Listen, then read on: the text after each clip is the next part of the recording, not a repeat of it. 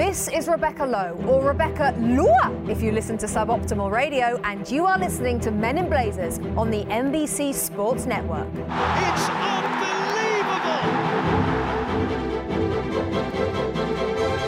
From the Embassy Row studios in the crap part of Soho, it's the Men in Blazers podcast, Rog.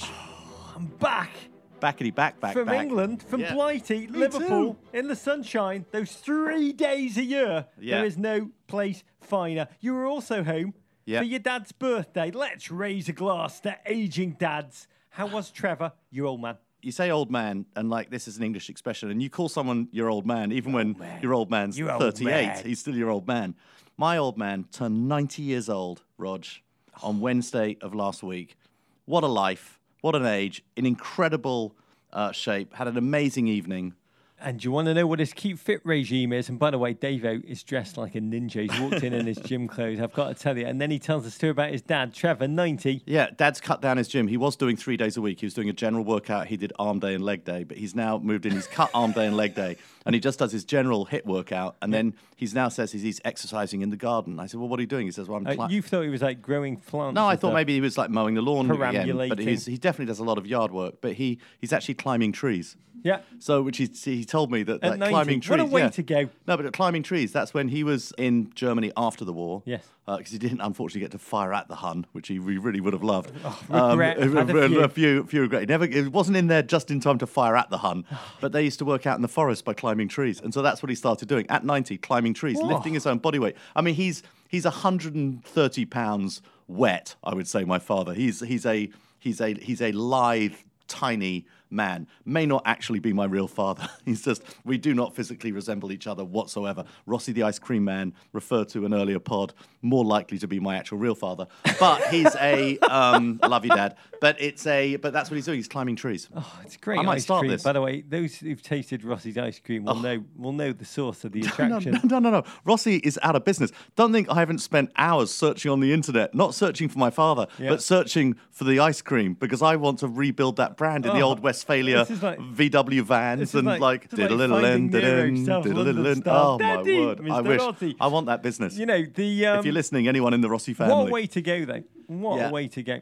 That's how I'd like to go. What, climbing a tree? Ninety years of age, shinning up my favourite elm, and then just misplacing a handhold and and just falling Ah. happily. No, I don't think you would go out at ninety if you fall from a tree. I think you think about little moments. You think Yeah. about the huns you didn't Yeah. shoot. You think about the loves that you, you know, you miss. You think about those that have been with you. You think about children that possibly aren't yours, but you're kind of fond of anyway. And then you just boom. Can I tell you one more story about my dad? Because this was this was very entertaining to me. This is this will probably only be of interest to you, to no one else, because we both have fathers whose names end in VOR, I Yep. realise. An Ivor and a Trevor. Var. I don't think there are any Var, other that's they Vars they named Var. after Ivor and Trevor. We talk about our fathers and a lot resonates because they're from a similar generation and Yeah, so they're similar. not from this day and age. They're, They're, not, from the past. they're from the past From on a the diff- on a different era. planet. On a different planet. So the London Marathon, which was this weekend, it starts in Blackheath, which is you know a, uh, maybe quarter of a mile walk from my from my dad's house. And so I said to Dad when I went down yesterday, "Did you go down for the for the start of the marathon?" He goes, "He goes, no." He goes, but I went down about three hours later. And I was like, well, why would you go down three hours later? And he says, because I like to go and watch the cleanup operation. Yeah. is that a sport for my father? Is watching the efficient, he likes watching people do things efficiently. And he likes to see how efficiently they That's your clean up. The cleanup, first cleanup operation he went to. I know. Germany post-war. Pretty much. And he's always loved them Pretty ever much, since. yeah. I will say, being with my father, a wonderful man, slightly erratic. He has his mood. Don't we all have our moods? His are deeply, deeply, wonderfully Yeah. erratic. To live it out with your own kids watching. As I tell my kids when they recoil in those moments, that they will soon be talking about and acting around me as I am around my beautiful aging parents and so on. Wheels within wheels, as you call it, that is the conveyor belt of life. It is a conveyor belt. It's a conveyor belt. And I wish My it dad's upon- on it. I'm on it. Then my son's on it. Yeah, I'm probably closer to the end, probably closer to that elm tree fall than I like to think. I had an amazing time though, uh, taking my daughter to her first Everton game at Goodison with my dad. Three generations of blues was one of the most remarkable experiences of my life. Watching them both for different reasons act like giddy kids for an entire 90 minutes, and Everton even playing along by scoring four times against tiny little no hopers Manchester United really played into that. They were just bonded absolutely and unbelievably. And I did, well, as I watched it, I wasn't so much thinking about the Digne goal. I was more thinking about these are the memories, these minutes within the 90 minutes that my children will please God have of my parents going forward. I did oh, have a whole experience without you, but I wished you were there when I took my clan to the Churchill War Rooms. Oh, wonderful stuff. Oh, we were able to actually sit this time in Churchill's chairs, which was just a remarkable experience. He's got a very neat little bum mould. Uh-huh. On his chair, I thought his I thought his behind would leave a bigger impression. Huh. My youngest son's first question when we got there to the the guide, the wonderful man who took us around, was, "Was Churchill a good man?" Uh huh. Which took me about four days to properly answer. He was a great man. He was a great man, but, but not, necess- not necessarily. Yeah. He, was, he could say the same about Brendan Rodgers, was how I tried he to cried a lot, by the way. Churchill cried a lot. Well, you do when you start drinking Yeah. at 10 o'clock in There's the morning. something like in Walking with Destiny, the, the book I recommended on the pod a few weeks ago, there, there is something like 250 recorded incidences in recorded meetings where Churchill burst into tears during the war, which is like, it changes your view of exactly what he was like. He was a very emotional man, let's Yeah. just say that. I'll tell you, whiskey for breakfast. Yeah, Mate. it, will do that to They'll you. It'll do that to you. Just there's a general correlation between tears and scotches for breakfast. Another highlight, we went to Tottenham Hotspur's new stadium. Ugh, it's, it's, it's meant to be beautiful. It, it, it, that is the adjective, Yeah. overused adjective, but fitting. It is stunning. I, Yeah. I am blown away. If you've not heard, it's the f- first ever NFL purpose-built stadium in Europe. Purpose-built in that one side of the stadium is for soccer, Yeah. the other to the specs of the NFL with uh-huh. different sized changing rooms. Huge tunnel purposely for NFL players, different one for the soccer players. It's cavernous and enormous Yeah. The NFL field actually rolls in and switches. The place is, I will say, bucket list, and I know a lot of American listeners have already started to go because they send us their patches at the park, not just because of the sight lines and the food, which is I've never seen food like this at an English stadium, Yeah. but just the brilliant touches of history and nostalgia, the details the architects have woven in is a next level Premier League experience, and I hope we get to go together. I was David. out on Saturday night with a bunch of the West Ham team, and they were just like raving about how great the Tottenham Hotspur Stadium was on Saturday afternoon. It was we just doing ripping Jägermeisters with Mark Noble. Pretty much. They were in a celebratory mood. I bet they were. Yeah. There's nothing more fun than crapping on someone else's experience. New stadium. Yeah. Talking of next level experiences, the sixth, sixth annual Golden Blazer, Rog. It's going down Wednesday, May 22nd at Ah. the Skirball Centre for the Performing Arts in New York City. Lower level tickets are nearly sold out, but there are some balcony tickets left for $25. That's a bargain. You can purchase them on meninblazers.com. Proceeds from this year's show will again go to Hope for the Warriors We've charity. Just finalised the guest lineup. We have. And I will say, it is it is a next level Men in Blazers show. There's some Premier League, Uh-huh. there's some women's football, Uh-huh. and there's a future Ginger Hall of Famer. Okay, Rog, we've got a packed show. We're going to talk a title bout between two teams so extraordinary that whichever finishes second should be awarded the Ligue 1 title. We talk a top four race that's more like a beer mile, in which all of the contestants have saved the hoppiest high ABV IPA for the final lap, and we travel to the relegation zone, where the bums are squeaky and the Warnocks are angry. Let's go to the football. Oh, I want to raise my first third bud of the day. Yeah. to surviving the Battle of Winterfell, the mm-hmm. most scintillating night of television watching I can remember in my lifetime. From the nerves I felt building up a full 48 hours before, which is amazing to feel those emotions, nerves, anticipation for something I'm not actually directly involved in and is entirely fictional. The brilliance of last night's episode to me lay in the fact that the writers they used our bias that men characters have to be the heroes. Ultimately, we know this, David. Women, they're the true warriors. You know, I will say this, no spoilers, but Lyanna Mormont is my life hero. And maybe I'm feeling this. I've been wrestling with why do I feel this so strongly? Is because I'm off again this week to spend more time filming with the US women's national team. Oh, America. Yeah. One of the great joys of my life. I'm going to be this week in Peachtree City, Georgia, Rockville Center, Strong Island, and Menlo Park, California in the course of the next week. I've got a case of World Cup 2019 fever. I got it bad, and it is magnificent. But it does pain me how little the tournament has penetrated the mainstream. It's 39 days out, it's barely making a dent. I can't tell if that's a reflection of the reality of where the women's game kind of is in our consciousness, that it's just a circus that rolls into town once a World Cup kicks off, or a side product of the complex lawsuit that the women have thrown down against US soccer. But it does sadden me because these elite athletes are poised to defend their title. They've sacrificed so much in their lives. They've ground, they've dreamed, they've hoped, they've feared, and they've won a ton. And they deserve more. So I raise this Bud Fam Blood Fam to our US women. May their profile raise. May they experience glory, but more than glory, the respect of sports fans across this country and all the goodness that comes with it. Courage, David. Absolutely, Rog. I think though that if you check our podcasts from about four years ago to the day, Yeah. before that World Cup in Canada, which the ratings were through the roof, Through the roof. on Fox, we were saying exactly the same thing that it felt that it wasn't on the radar, that nobody was talking about it, that nobody knew that it was going on. So let's hope that it's the same as it We was want four years ago. We want progress. Let's start with the title race. the title race for the ages.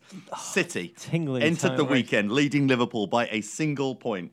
We're going to do this chronologically, and we're going to begin Friday afternoon when the Reds battered already six feet under Huddersfield. Poor Huddersfield, Rog. They beat them 5 0. And Naby Keita, first minute goal, and braces for both Sadio Mane and Mo Salah, taking the Egyptians' goal tally to 21 for the season, completed the romp and moved Jurgen Klopp's mob back ahead of City by two points before last call Friday.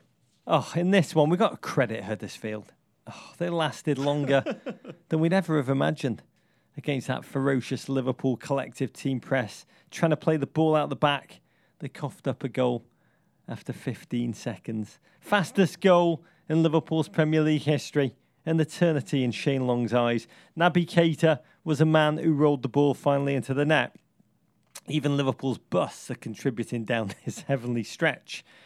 And it made this game a bit of a bust for Rubberneckers. There'd be no pressure, no stress, just instant relief, no suffering for Jurgen Klopp at all. For once, the only thing that made it squeaky bum time was that Huddersfield are so crap, David. Can I just say before we talk about the game that this this spread of Premier League fixtures between Friday night and Monday towards the end of the season, I don't like it very much. You don't? And I- I'll tell you, it's easier to follow from America, where the games are on in the afternoon. I don't know. It's somehow become so much easier in England with these games on on Friday night and games on on sort Tuesday, of Wednesday. Yeah, it's just been very tough to follow for people over there at the end of the season. A lot of people I know missed this game on Friday night because Friday night is the big drinking night in England. It's just not Saturday really. Saturdays there's too much good stuff on television. Friday night is the big night out. Those that did tune in, they would have seen the golfing class. I do believe even the US men's national team would have beaten this beleaguered Huddersfield Town team at this point. Liverpool, they kind of just they thrilled their fans. That's what they decided to do. They just say, lads, let's just play our greatest hits. Let's have Andy Robertson do his assists with his trademark curling whip cross. 11 assists for the Scot, tied for most in a Premier League season defenders all time, more than Sterling and Sané, which is astonishing. Clearly, he's the greatest red magician since Melisandre. You got a Salah goal. You got a Salah yoga pose, Sally. 21st league goal for him, putting him one ahead of Aguero and Mane in the hunt for the Golden Boot. And perhaps the most emotional moment of all, Davo, Alex Oxlade Chamberlain. Yes. Oh, back on the Anfield pitch for the first time in over a year. He's the original AOC. He is the original AOC and a universally popular football player. A football player that you just, not many people have got a problem with. For a player who moved from one team, actually two teams, right? Because he started at Southampton, he went to Arsenal, ends up at Liverpool. Big move Almost, from the south to the north. yeah, he's gradually going further and further and further. Well, he'll end up in Glasgow, um, the or Aberdeen. Um, it's a or Iceland, who knows? Um, but he's a universally popular player. Has played really. It's sort of somewhat sad because of injury. His England career, which could have been spectacular. Remember the goal he scored in Brazil? Um, I think it was a year before the World Cup. He scored a goal at the Maracana, which was unbelievable. Nothing He's- can stop me now. no, he's a superb, superb footballer. Plays in multiple positions and and a lovely, lovely bloke. It is Yeah. phenomenal to see him back as goal after goal floweth, a boon for the goal difference. And Liverpool's hopes of an uh, assault on City's goal difference, which is now just four. Five goals, a clean sheet, a demolition so complete. Liverpool were even able to exhume Xherdan Shaqiri and chuck his corpse onto the field. Klopp's mob head off to Barcelona for the Champions League. Oh, they've lost just once all season, which is magnificent. 91 points enough to win the title most years. They could get 97 this year, Dave, and still come second. It's a league, and the point of a league is to beat every other team in the league. It's not to get a point tally that might have won you the league in a different year, but point is taken. They have a very, very good In team. more interesting news, GFOP Tony Montalivo at Shiz Wizardry wrote in with an article which revealed this, Davo. Jurgen Klopp's landlord, none other than Brendan Rodgers. Are you serious? Yeah, he, uh, Tony tweeted, Wait, the Rodgers Klopp's landlord? How has an entire pod not been dedicated to this fact? It's true. It's true. Klopp lives in the house that Brendan brought when he was Liverpool's manager. A reporter joked to Klopp this week that he, quote, may want to withhold rent to inspire Leicester to help Liverpool out in their next game against Manchester City on May hmm. 6. Brodge later said at the press conference, all the English papers have been saying this is hilarious, but it's not that hilarious what Brodge said. He said, it's been well documented. I'm Klopp's landlord. I don't need to keep an eye on him. He always pays up on time. He's very good. That's- they were like, isn't that hilarious? It's not that hilarious in Brodge's mind. Here's what I want to know: Would you like Brodge as your landlord? Can? Because I can't think of anyone worse to come round with a toilet plunger when I block the loop. Here's the thing I've had landlords before in my life, and on the whole, when things go wrong, I have to ask myself the question do I want to fix this myself? Or do I want to do I make want this Man- a problem? Manuel Pellegrini to come yeah, yeah, come over and deal with it. And on the whole, I like dealing with it myself. I can imagine Manuel Pellegrini come around in like a boiler suit Yeah. with Manuel on, or probably Pellegrini actually, Yeah. his being stitching, just be like very handy with a plumber. I think the larger thing He'd is- dash into your toilet. I think the better question is would you want Jurgen Klopp as a tenant? Mm, interesting. Oh, just imagine Brendan just being, oh, I'll lower your rent if you keep the oil painting of me above the fireplace. I'll die to serve you as my landlord. I die! I die. You can't fight death. Yeah. oh, I'll die to be your landlord. oh, my word. Okay, Liverpool's Jurgen victory. Klopp, if you're listening, Yeah. just have the place debugged. I'm sure there's video cameras in your most private places. That's actually that's a very, very good chance of uh, that. Rodgers' the kind of landlord that would have little peepholes. Yeah. Oh, what should we do tonight? Should we watch some more Jurgen Klopp videos? Liverpool's victory meant Manchester City had to win at a pugnacious Burnley, a team they'd beaten 5 0 twice this mm-hmm. season, to go back to the top of the table. And they did just that behind a 63rd minute strike, strike from Sergio Aguero, which goal line technology from Hawkeye, residents eh? of Embassy Row in the crap part of Soho, confirmed crossed the line by 29.51 millimetres.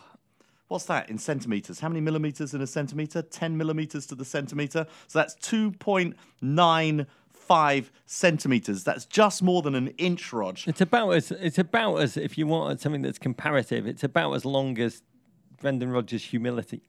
The 1 0 win, I didn't know where you're going there, is City's 12th league victory in a row. Some more Klopp videos. Oh, after the anticlimax of the Manchester derby, which I feel terrible now for just pointing to that for weeks, Been that's the one. Yeah. That Scatman Crothers is going to save them all in the No, shining. you're right. Comes the trip to Turf Moor. I love what Pep said before the game. He said, I know people are going to talk about how beautiful, how handsome we are, but now we have to go to Burnley Yeah.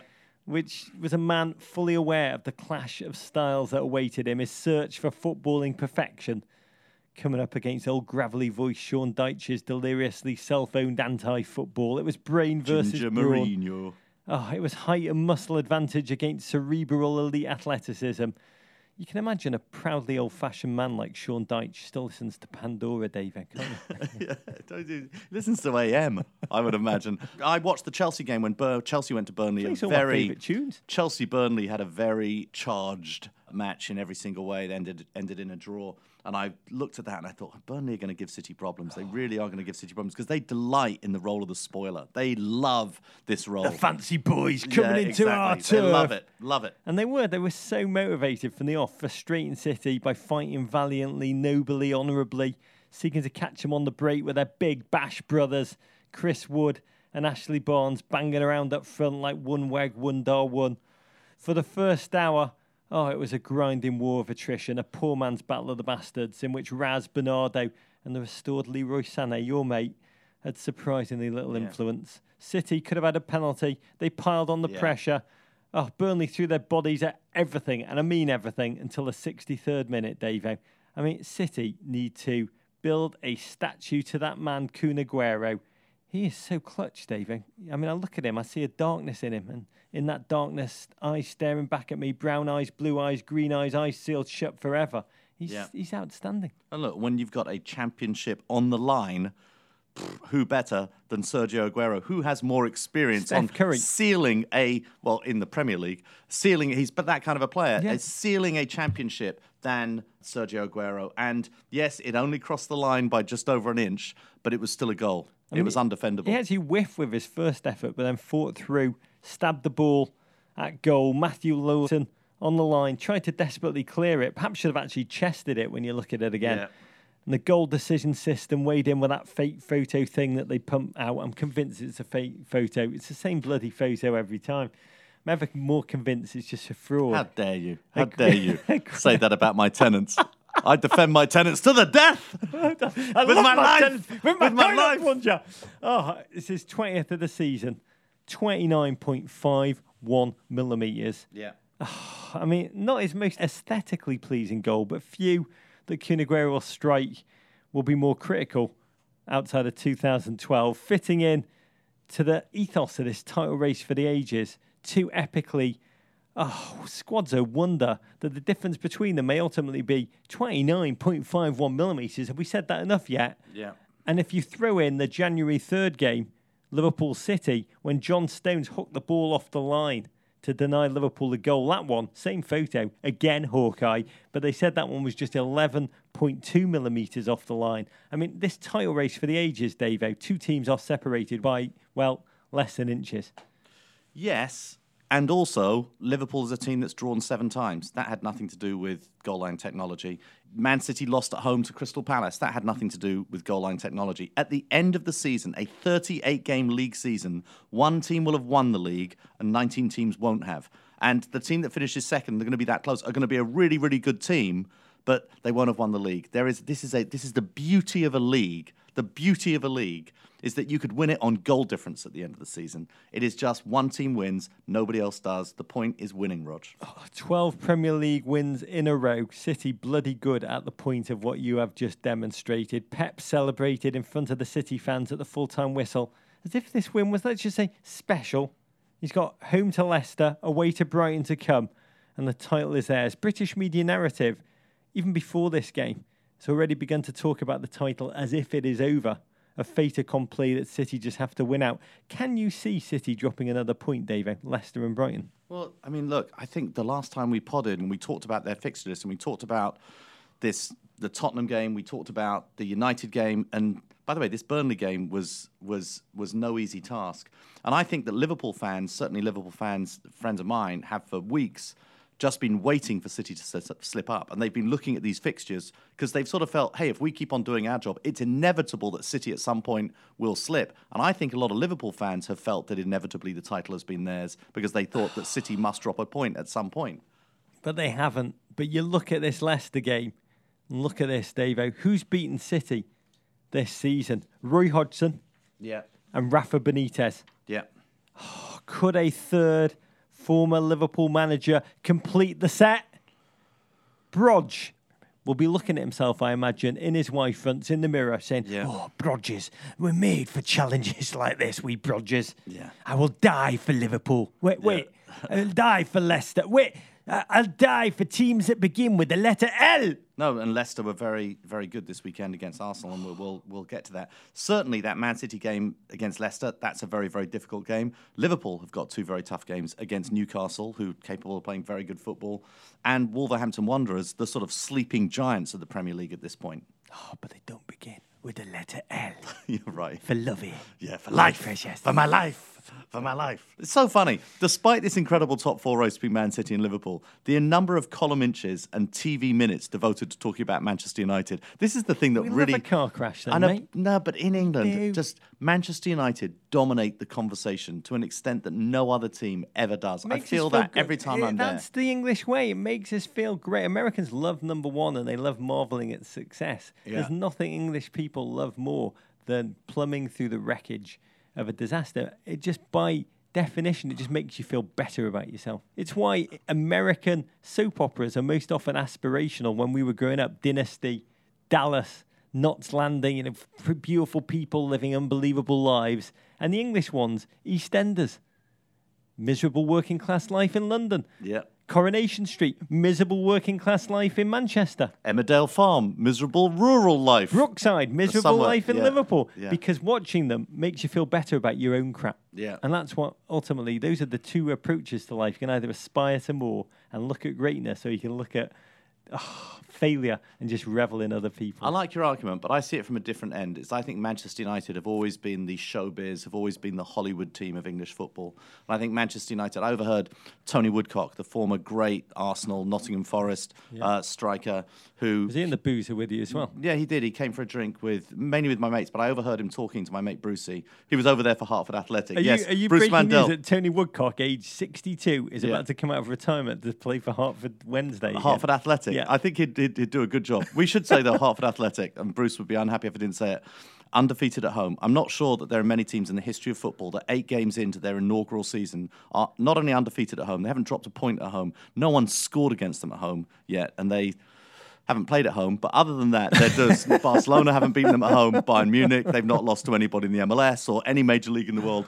So their home record is still amazing. The oh, O and A. the Arsenal of- Athletic. what league are they the- USL? USL. Oh, yeah. they're the Arsenal of the USL. Yeah. Apart from the playing games. Apart from- yeah, but they're undefeated at home. Who knows? They may go undefeated. They may go undefeated at home this season. That's the optimistic way. But I overheard Tony uh, Woodcock talking to him about that when he was playing on that Nottingham Forest team, which is hard for people. There is a team in Nottingham called Nottingham Forest. It's also a team called Notts Gendry, County. Gendry's team, if you watch the Men in Blazers television show. But Nottingham Forest, you know, when they would, had all of that European success, when they were so dominant, and Tony Woodcock was saying, but still, all that anybody ever wanted to talk to him about were like playing against Manchester United at Old Trafford. That Manchester United always they suck up so much of the attention uh, in English football, and this is the top four race. No one seems to want to win it though. Rod, Sunday morning, fourth place Chelsea travelled to sixth place Manchester United. In a game, Ole Gunnar Solskjaer's men desperately needed to win to keep their top four hopes alive. And it started well for them, with Cuddle King Juan Mata capping off a piece of five star football in the 11th minute to put the home side ahead. But in the 43rd minute, David De Gea had his pants again, Rog. United's Castilian keeper spilled a long range Rudiger effort. He'll be in trouble for shooting and not passing it sideways, allowing Marcus Alonso to knock home the equaliser. It ended 1 1. Chelsea remain in fourth place somehow. United stay in sixth place, three points off the top four. Oh, two woeful powerhouses in decline colliding. Mm. So many psychological subplots. It was honestly like watching a remake of Girl Interrupted. You had big names, you had crap football. United wobbled in. Oh, after their Manchester Derby humiliation and a bare bottom spanking handed out by, and this is no typo, Everton Football Club. Amazing. One of seven losses in the last nine games, which is just humanly astonishing to witness. Chelsea, no slouches in the crap form department. Oh. Having taken just 11 points out of their last 24. The billing for this one should have been the Europa League death match off or Pogba versus Hazard half-assery face-off. What were your emotions before kick-off, David? Was it excitement? Was it fear? Could you give no craps? What was the Davo mood? I'm in no craps. It just doesn't matter. Chelsea aren't going to win the league this year.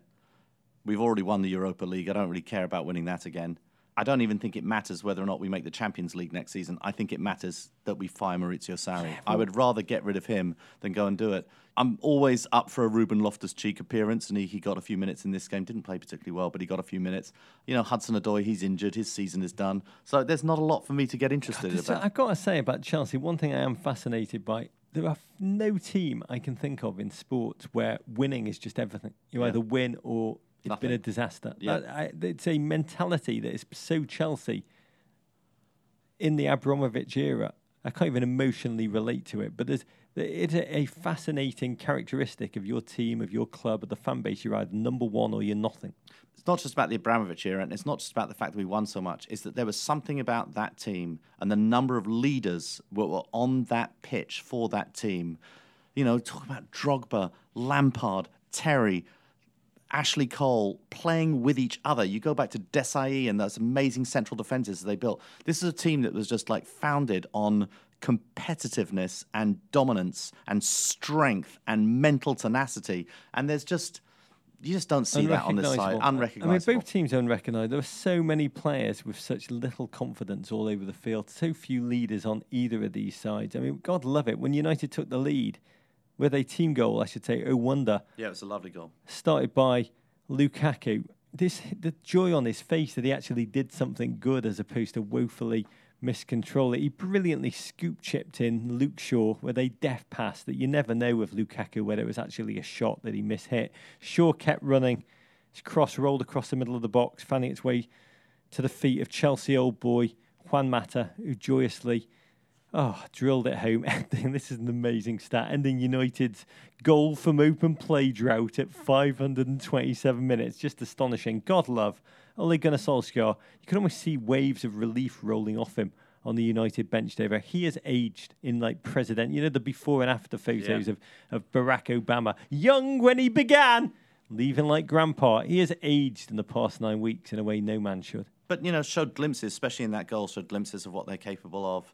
Still a very good team. I thought the highlight was Romelu Lukaku taking Cesar Azpilicueta and literally shoulder charging him about like 30 yards into the uh, front row of the. Uh, of- of the Nothing stands. better in sports than Stanley Cup playoff hockey. It's the intensity. Chelsea, though, took it on the chin. And not just Dave, who word, Willian charged. The equaliser, though, oh, this is sad. This is, this is heartbreaking to me to watch, to be honest. Manchester United's greatest current weakness. David De Gea. I mean, Yeah. your man, Rudiger, fired from distance. It was a straight shot, perfectly sighted. There was no curve, even less respect to be candid. Yeah. When he fired it, it was about, are we agreeing, about as basic a save as you could have, Davey? Yeah, and uh, by the way, and let's, let's. I'm serious. Rudiger will be in trouble for that at the for, for taking that shot and not passing the I ball mishit sideways. it, Governor. You are I'll not. to Sarri. Yeah, I mishit it. I I meant, know. to, I meant to. I meant to shin it to. yeah, Uh, Jorginho. yeah. it was meant to go back, or Yeah. back or sideways to Okay, Jorginho. just You're not checking, just allowed. checking. Chelsea, if you watch them in the season, you are not allowed to shoot from distance. He Yeah. just does not want any yeah. of that. Yeah. doesn't want yeah, it. Certainly smoke not. another jazz cigarette. Yeah, certainly not from his central defenders. And uh, yeah, De Gea. this ball not even thumped in, but made a complete timing wise balls up for the save, merely parrying it to the feet of Marcos Alonso. Credit him, finished with a plum, clipped it in uh, into the corner. De Gea's third mistake in his last four games. Yeah. I mean, he's become like a Spanish Jordan Pickford. Seeing him on his knees, floundering in Hasselhoff after a cheeseburger style, it's become a motif at this final third of the season. Possibly a symbol of the discord and disharmony and lack of focus undermining the United locker room over the, the last fifth of the campaign. But my lord, we all have good days. We all have bad days. But when goalkeepers run into a patch of bad form, unlike a striker or a midfielder, there is nowhere they can hide, is there, David? No, absolutely. And you've got to ask yourself also that you've got a shot from a central defender and the rebound taken from Chelsea's left back, not from the striker, is that Chelsea obviously realised that there's a weakness there. That's why Marcos Alonso is following up. Not a single United defender anywhere near Alonso at the point that he went and got the rebound. And that was it. As if over half time, both teams looked down, realised they were on high wires because they came out for the second half as shadows of themselves. All that positivity, all that ability to fight for the midfield to control it just evaporated. The two teams, final 45, just stumbled up and down the field. They couldn't summon a pass in the final third. Mm. As the game was just broken up by a litter of injuries, and, and to be honest, none the poorer for it. What happened, Davo? It was like it was like the Viagra just totes wore off. Well, I mean, I've said all season that there's nothing worse. I would love the Premier League to go to HBO or the, the BBC, so where there are no commercial breaks, because I could really do without halftime talks from Maurizio Sarri. Because whatever, however you've seen all season, Chelsea perform a certain way in, in the first half, and whatever he says at halftime, it, it always, always goes to crap. And so, unfortunately, there was a halftime talk from Maurizio Sarri. Chelsea had a couple of chances in the second half. Again, had a chance. The Hig. The astonishing thing, United had to win to keep their top four chances alive. Offered almost nothing. Chelsea knew David De Gea was just a Loris Karius in disguise, but couldn't fire a shot at him until the very end. And that at the death, that one of those chances fell to Higuain, who'd spent the previous 90 minutes with his only real contribution being his headline visibly receding in game, mm. and he blew his chance. For United, Europa League football now surely beckons. You got just the agony of, as you said, the ongoing media speculation about how they can make massive personnel changes, cultural changes. Can they bring in a football director? Can they ship out the deadwood in the locker room? Gary Neville, he got to the heart of it when he asked after the City game. He said, "Who would you keep in that Manchester United squad, David? I know it's a really, really good question. Rashford, Oh, definitely. Lingard, Yeah. McTominay is like the third best player on that list. Phil Jones, obviously, for the rest of the league's benefit.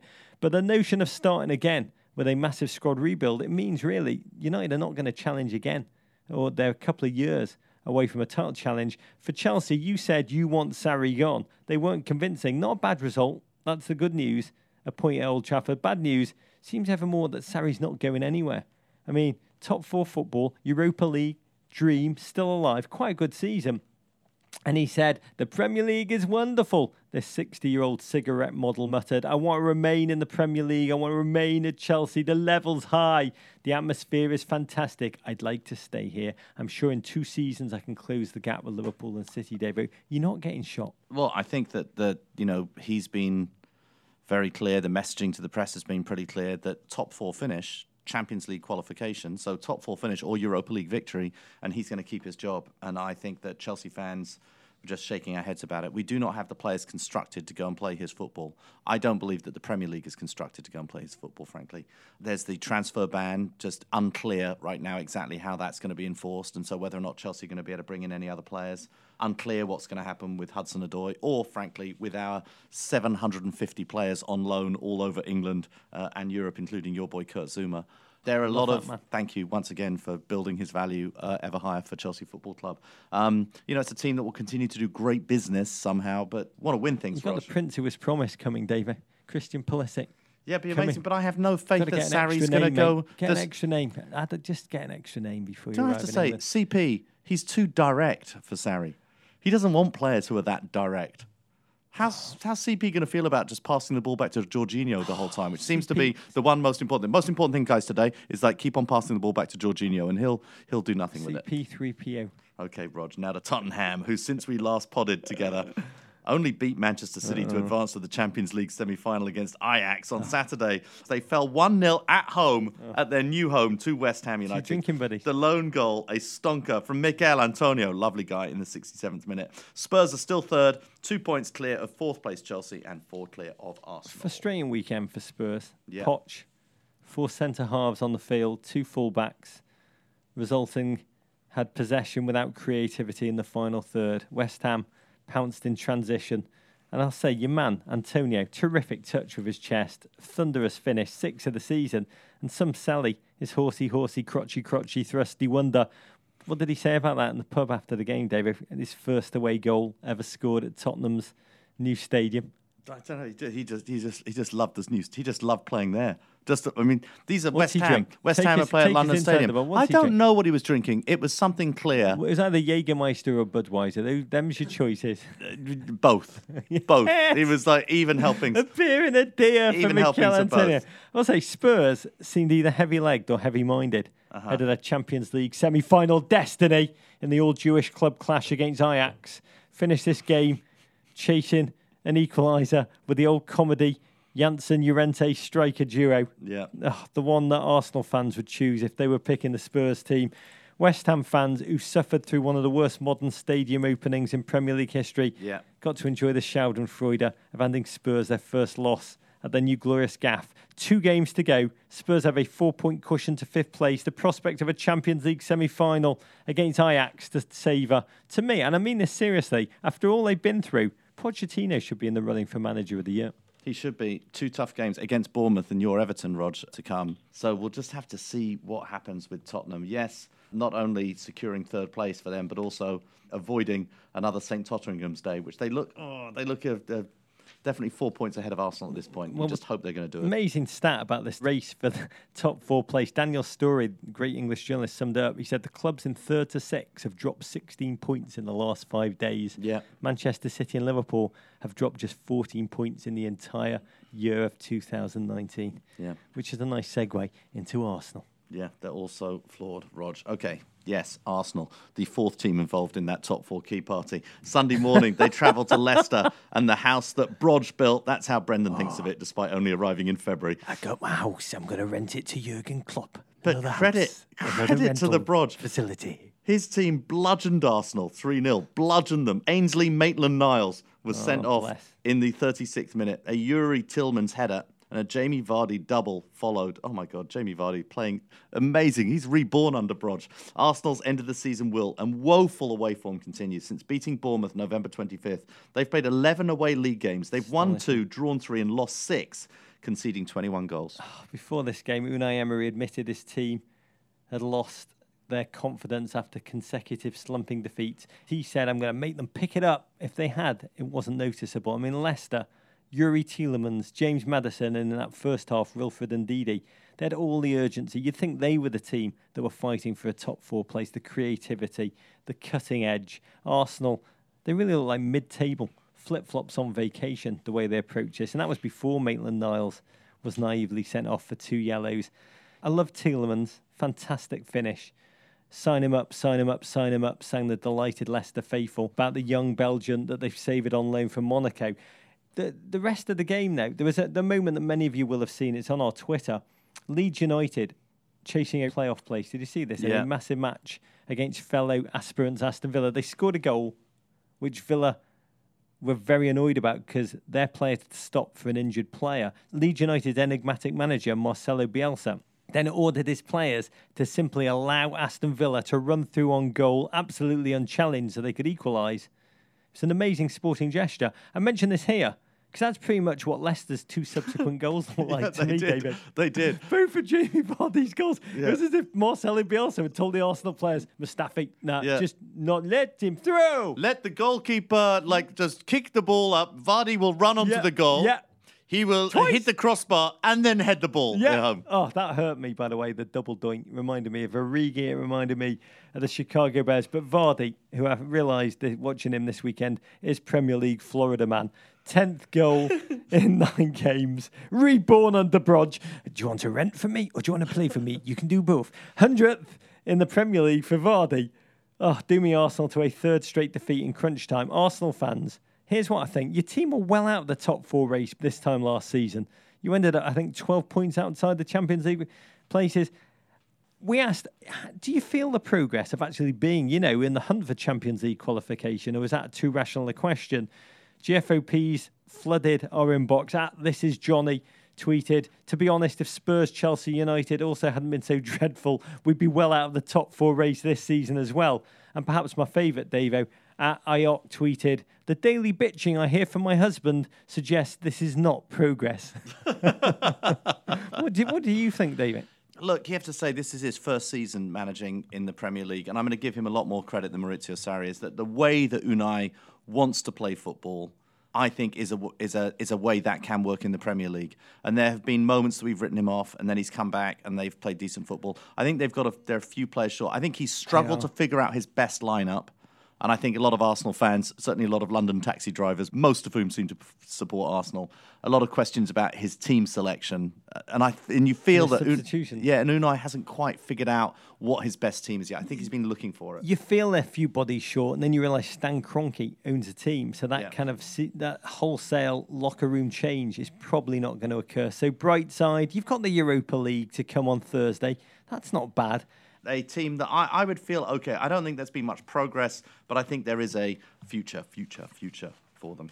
Okay, Roger, now to a game that could help determine who the final Europa League place to. We've talked about the, the title race. we talked about the, the top four. No, but I would. got to tell you, the Europa League race has been uh, has been more interesting than I can remember.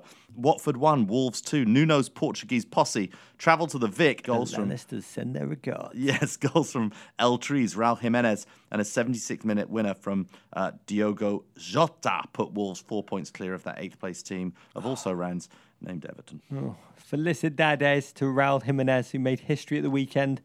The Wolves striker tied Chicharito's single season goals mark for a Mexican player in the Premier League with his 13th of the season. Fantastic feat for a man who took a little bit of time to adjust to the pace of English football. Mexican stars have always struggled in the Premier League. May many now follow in his wake. From the high end bottle service club that is the top half of the table to the divey lounge where Glenn Murray is always crooning, the relegation zone, we entered the weekend with three teams fighting to avoid being the one sacrificed to the championship. The team currently occupying that spot, Cardiff, travelled to already relegated Fulham and lost 1 0, Rog. Cardiff's place in the table looking more and more like their manager's politics. Anti Remain. Oh, Fulham's too late resurgence, but it's wonderful. Continues under Scott Parker, who should get a chance to continue to manage uh, in the lower tier. This was a blunt performance by Cardiff, really disappointing. Left Neil Warnock oddly mourning the tragic passing of his January striking acquisition, Emiliano Sala. May rest in peace. He said, It just brings home to me how disappointing the whole Emiliano tragedy was.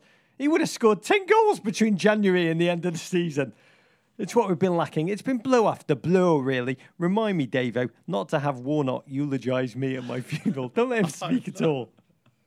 His team, four points still, and an ample goal difference from safety with Crystal Palace and Manchester United still to play. Yeah, because of Cardiff's loss, Southampton had the chance to secure safety with a result against fellow South Coast dwellers Bournemouth, and a 3 3 draw means that the Saints will be back in the top Oh. flight next season. Thank God. There's only one God, and his name is death. And there's only one thing Ralph Hasenhüttl said to death. Not today.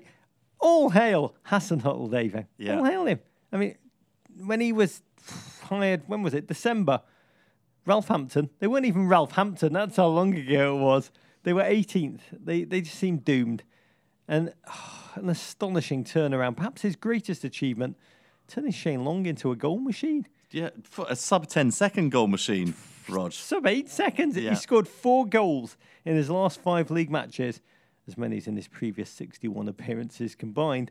Can't say this Messi, Ronaldo, Shane Bloody Long. The third team in the relegation mix, Rog. Brighton and Hove Albion. They hosted Newcastle, and after an insipid first half display, which saw them trailing 1 0 and booed off at half time, they scraped out a massive point thanks mm. to a 75th minute Pascal Gross goal. Oh, Newcastle, we should know, without Miguel Almiron, who made a tearful, heartbreaking exit after injuring his hamstring last week, season ender.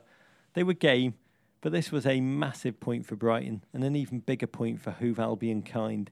With Arsenal and Manchester City still to play for them, Seagulls, though, are now within touching distance of mathematical safety, so they can have a bird off against the Canaries of Norwich next season, of whom we will chat in a minute. But change will come. It's got to come over the off season if Brighton are to avoid a repeat of this dismal campaign. Rumblings of nice guy Chris Hughton's tenure coming to a, a dignified end abound.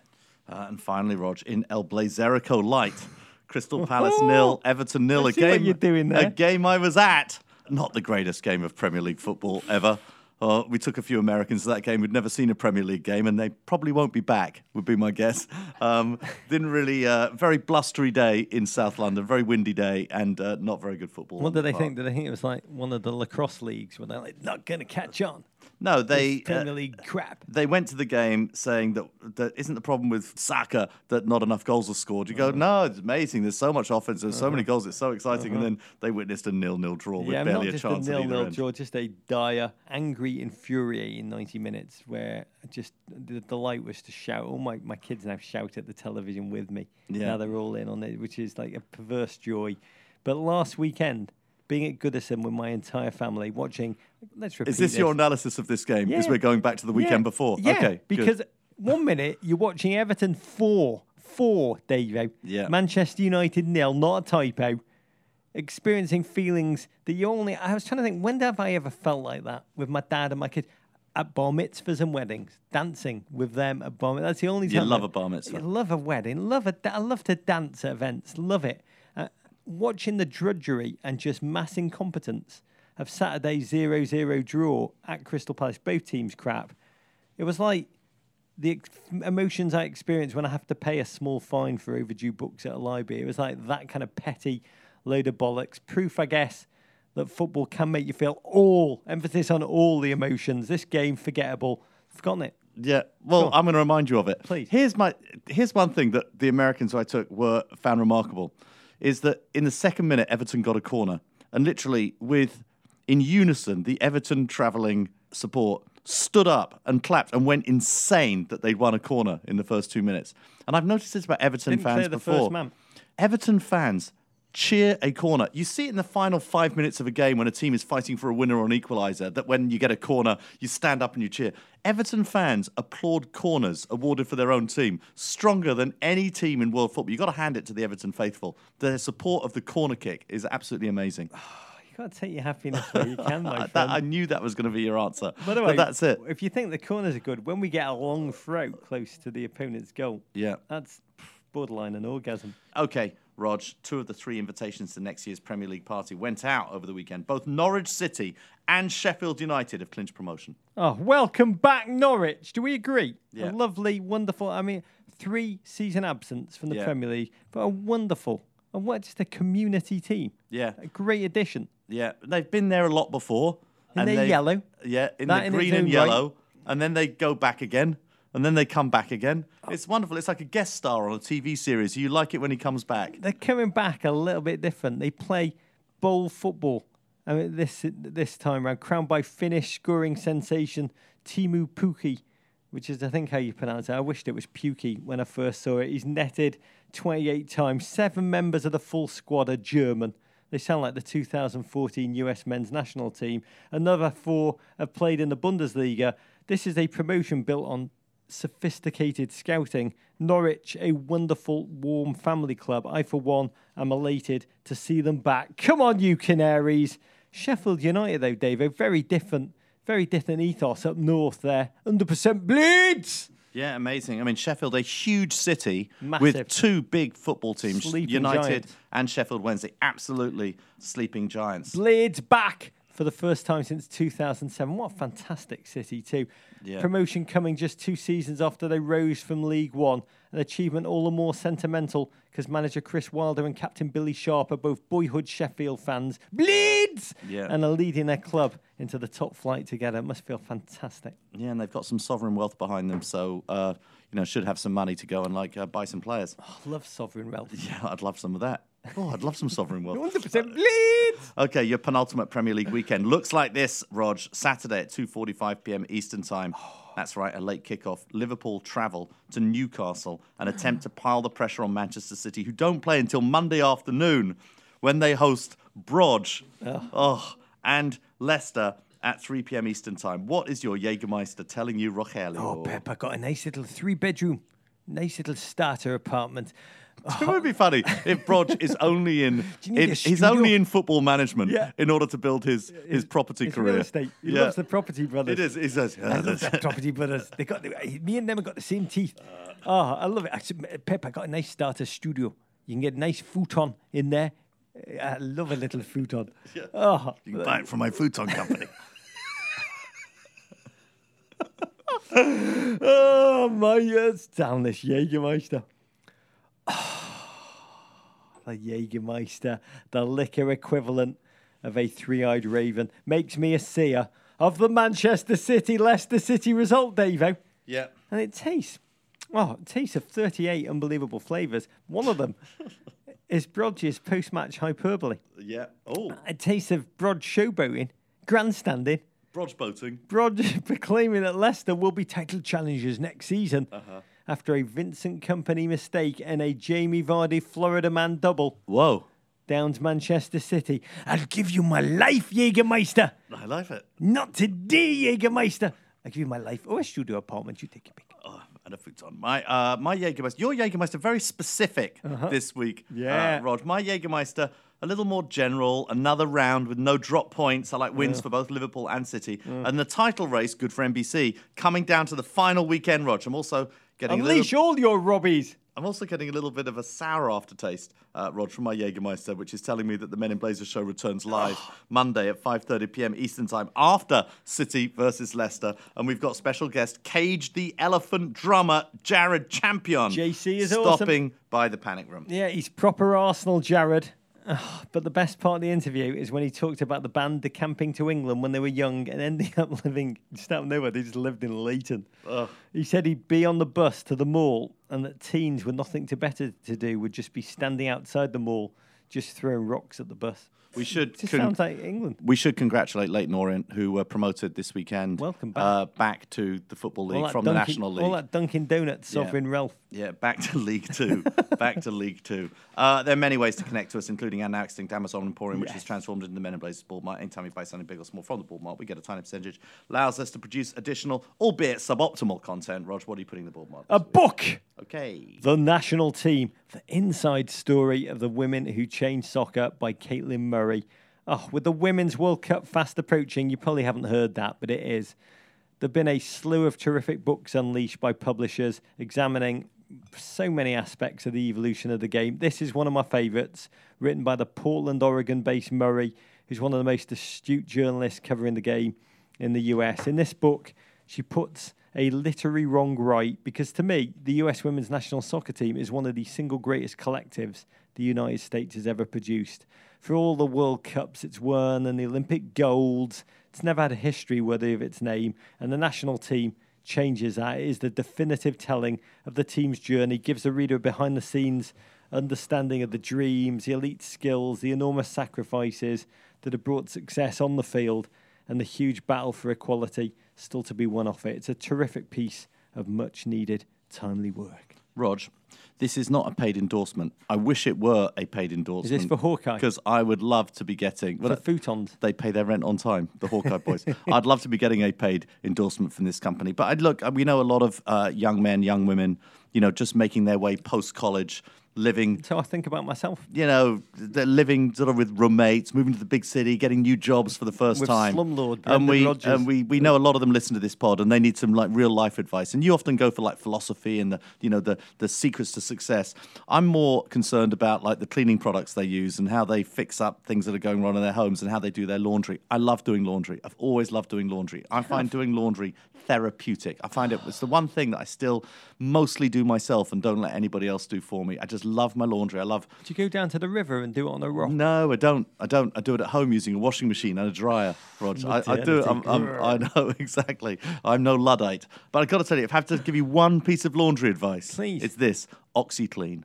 Rog, add it. I don't. Whatever detergent you want to go and use. As if you're a Tide person. Oxy-Chamberlain? Yeah, no, it's it's not Oxlade Chamberlain, but you can call it that because you'll remember it. OxiClean, Rog. It is a remarkable product. Just add it, Alex especially for your whites. I find add it to your laundry detergent, and it makes them whiter than white. Uh, or if you've got some stained clothes, you've got like a smell in your clothes you don't really like. OxiClean What makes is it so just. good? I don't know what it has in it, Rog. I do not know what it has in it. What is the what are the little animals that go quee?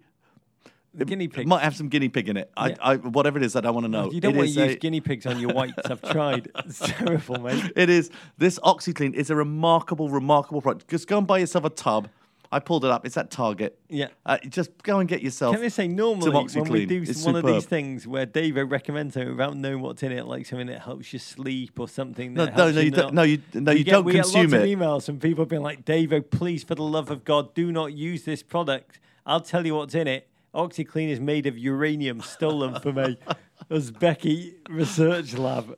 So if you do know what's in Alex OxiClean, please let us know. I, will- I do Just not believe this is not something that I want you to personally ingest. Yeah. But I tell you, the OxiClean, Yeah. I will be surprised if we don't get people, uh, a lot of people, writing to us saying, Davo, you are. Uh, you are a, a soothsayer Really? of, of inordinate degree. The OxiClean is so good. That would be OxiClean. Your whites will never look whiter. And just ignore the lesions that crop up on your lips. Who does or doesn't do your laundry from the look of your shirt? I don't wash. don't believe in it. I use crystals as deodorant. And I don't believe in washing. And it's Santa Cruz in the 1970s in the Bennett house. Okay, you can follow us on Twitter Brendan at Men in Blazers, does my laundry. Embassy Brendan at Rog Rodgers is my landlord. He on does. Instagram at Men in Blazers, at Embassy underscore Davids. On Facebook, Men in Blazers. You can always send your Ravens the crap path Soho. You can always send uh, emails to meninblazers at gmail.com. Tell us about what you think about OxiClean. Buy our book, Encyclopedia Blazer Britannica, for yourself or for your new football loving friends. It's available at all good booksellers, including Amazon. Vanderpunk, Rog. War pig. Who wants the sex Matumbo? I like snacks. Balls win, balls win. Take that, Gloria. balls lose. To Tweed. Abrigado, rock on, mate. Kung Fu in America. Love you, Davo. Love you, Rog. I'd give my life for you, OxiClean.